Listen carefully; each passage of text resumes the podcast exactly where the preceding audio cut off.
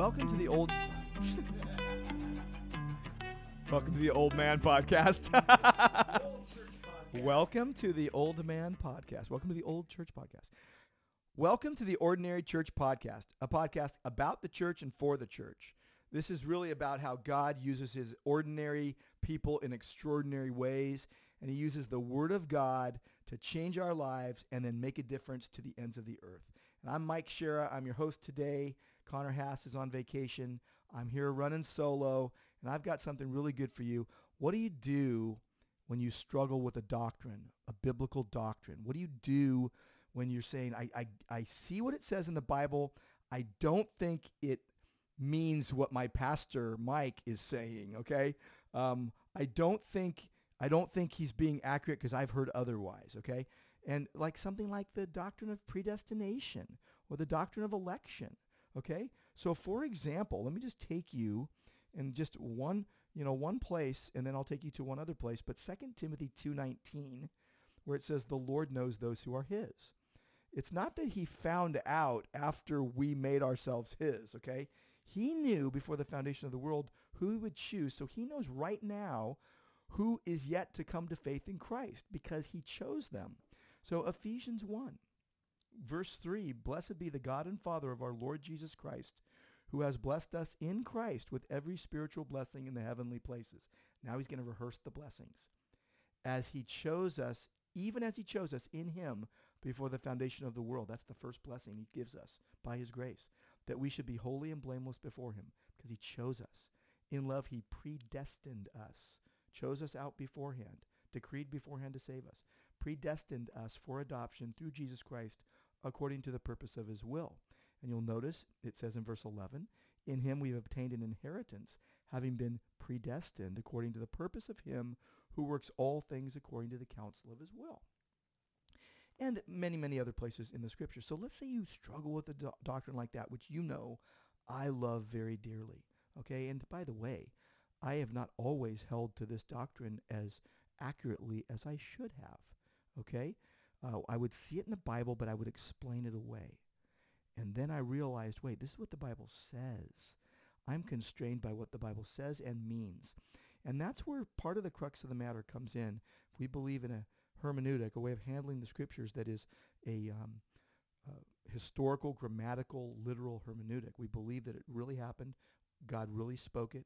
He really moved men of God to write his word down, and that we believe it means something in context and that the actual words matter, and that that way of handling the scriptures, like Jesus and the apostles handled the scriptures, will lead us necessarily and to the glory of God to an accurate interpretation of what God intended, that we would get what the divine author, God, meant as he moved the human authors to write, and that we would get that and that we would understand it and rejoice in it and love it. The problem is we muddy the waters, and so a lot of people have different views. They'll say, well, I agree with this person, or I agree with that person. Well, it's really not up to whether you agree or not. It's what does the Bible say and mean? Okay, what did God mean when he said it? And he didn't mean 15 things. He meant one thing when he said each thing that he was teaching, okay? So, for example, the doctrine of election or predestination, there are a lot of views out there, but there is one accurate view. And I mean this with the most humility I can conjure up, okay? The most humility I can dredge up. I absolutely believe that the accurate teaching of that is that God decreed before the world began who he would save, and that, yes, there is a limited number of those he will save. He's not saving everyone, and he's not going to ever be surprised that someone gets saved. Okay? He knew beforehand, and he didn't know because he looked down the corridor of time and saw what we would choose. That puts man in the driver's seat. I would refer you to a really good article by R.C. Sproul. He wrote in 2001 called The Pelagian Captivity of the Church. Please read that. Look it up, The Pelagian Captivity of the Church. It's a wonderful article, and I think it will help you. But let's get back to our point. What do you do, though, when you struggle like this? Okay, what do you do? I want to give some further explanation because I want you to know where my heart is on this, because I know that sometimes I can say things really strongly, and it might come across as not as empathizing with people or caring. And I just want you to know that's not where my heart is at on that. I truly do care and empathize with people that are struggling with accepting certain biblical doctrines. And I would say it this way. Let me say a couple things, and I'll get to kind of some main points, okay? But let me just kind of ramble as I have been. Let me keep rambling here. You want to humbly and boldly accept biblical doctrine and give up human ideas. You want to give God the most credit and us the least credit. And I realize it can be maybe scary to accept a doctrine that you're confused about or you're not, or you're convinced otherwise, okay? I know that. Because it hits at the very heart of how you understand how God operates. And I think it's really important that our evangelism is accurate biblically in the meaning of the text. So sometimes someone might say, well, if you don't accept this doctrine, you're prideful. I don't completely agree with that, but I think sometimes pride is behind our holding too tightly. But maybe it's that we're scared, okay? Well, but maybe we think we know better than God. That's pride. But maybe we're stubborn.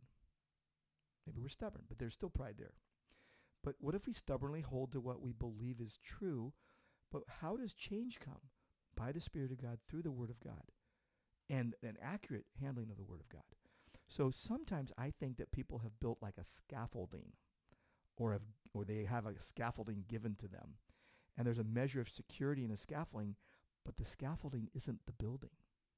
And that sometimes the interpretation of a scripture that you've been given, I hope this is making sense, is somewhat like a scaffolding. It's not the real thing. And if you take it, it will fall down at some point. And you have to ask this question of yourself, am I willing to be under the shepherding of my elders? As long as they're not teaching error, okay? You've got to be discerning. But here's the thing, are you willing to do that? Put yourself under the authority of God's word even, and the trusted leaders of your church. Like, whose authority will you put yourself under? If the answer is, I am my own authority, my heart and my mind is the only authority, this is a dangerous place to be. You don't want to be in that place, okay? So think about this. God is sovereign. He knows. Pride is where we overvalue ourselves over God and others. And what we want to do is stay away from ways of handling Scripture that allows for me or you to get what we want. We want to be led to the highest view of God. And then this is what happens when you have a purely scriptural view. But let me go even further. What if you're really, I don't know, let me put it this way, careful about the scriptures such that you're holding something maybe we think is not accurate, but you're so careful because, and here's the reason behind it most of the time, because you really want to obey Jesus and you love Jesus and you want to accept his lordship. So you think, I know this must be the way it is. Okay. Kind of like when you're trying to be led by, you want to be led by God, but you need a blueprint instead of wisdom. Okay. And either way, let's say the way people want to be led, think they should be led by God or think that God leads. And people are like, oh, he tells me exactly what to do. Well, the Bible doesn't say that, but I applaud you because you really are acknowledging the lordship of Christ, okay? But it's kind of like a really careful student driver, the kind that's driving the parent crazy because they're so tentative. You can say to that driver, which I said to one of my 5 kids, and I got this from one of my fellow elders, Alan Check. He told me, well, I did this with my daughter that was hyper careful. You can give this to your daughter and it'll help her. And I said, I'm so thankful that you're such a careful driver because you're not going to get in many accidents. And I know you're a little bit tentative now, but it's because you really care about being safe. And I think that's like the person who wants the blueprint or they want their view to be true. And it's because they're truly acknowledging God's lordship. The problem where it goes wrong with us is if you insist upon your view, then you start saying it's about your lordship. So what you need to acknowledge is Christ's lordship is being acknowledged when you're handling the word accurately. So here, let me get to the meat of what I want to say. This is what I hope you've stayed with me. What would honor God most in this regard when you are struggling with a doctrine biblically, okay? Maybe it's predestination and election. Maybe it's something completely different. Let me give you a little bit of further explanation of where I'm coming from on this, okay? In 2 Timothy 2, verse 18, it talks about 2 people, Hymenaeus and Philetus, who had swerved from the truth. They were upsetting the faith of some. And, on Sunday I called it like texting drivers, distracted people, okay? But they're distracting others with untruths. And they had basically said that the resurrection has already taken place, that there's no future resurrection for Christians. So they're denying a very strong biblical truth, okay? So like Hymenaeus and Philetus, there are some people who undermine Scripture with questions and challenges, and they're really against God and Scripture then. But there are some people that are genuinely struggling to understand a biblical doctrine. That could very well be you. And you bring your questions and your doubts. It doesn't mean you're challenging God. It doesn't mean, it doesn't mean, like I said, just because you're struggling doesn't mean you're swerving from the faith, okay? If you genuinely struggle, we want to struggle with you. I want to struggle with you. But here's what we're going to do as we struggle. We're going to point you to the truth and pray that God gives you confidence in his word, rightly handled. Okay? You see that? So we're not going to go, oh, it doesn't matter what anyone thinks or believes. No, but if you're genuinely struggling, we want to struggle with you and point you to the truth and pray that God gives you confidence in his word. Because it's about God and his word. It's not about us.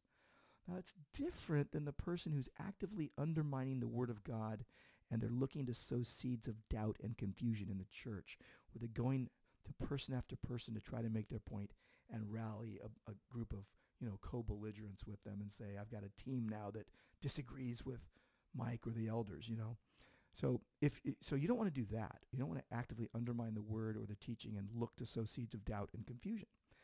But if you're struggling with a certain doctrine, let me repeat, you're not necessarily swerving. Okay, some doctrines are difficult to grasp. 2 Peter in chapter 3, it talks about how there are some things in Paul's writings that are hard to understand. And he says, as the ignorant and unstable twist to their own destruction, as they do the rest of the Scriptures. So the idea is that some people twist the Scriptures.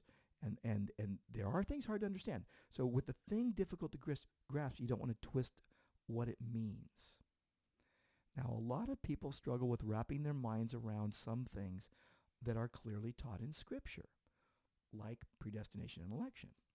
So you have an opportunity here, and this is what I would say as I really bring this to a close. You have opportunity to pray for a soft heart, to submit to something that may not yet make sense to you. It makes sense to God, it makes sense to everybody else, but maybe not you. And you might find the people that it doesn't make sense with, but that's not going to help you to just huddle in that group and say, well, we're right, You should not wait for something to make sense to believe it. You believe it because God says it. And when you do that, in due time, I found this to be true so many times, God grants greater understanding of his word and his will and his ways. So I hope that helps you, that further explanation of what do you do when you struggle with a doctrine that's difficult for you to understand. And again, this is a doctrine I'm going to say that the church from the get-go has believed. I'm not talking about false teaching or anything like that, okay? That's another topic for another day. You need to reject false teaching, but you need to hold firmly to the word rightly handled. And I hope you'll do that, and I hope you do it with us at Grace Church of Orange as we together seek to glorify God and strengthen the faith of the church and give the world what it really needs, the word of God, the gospel.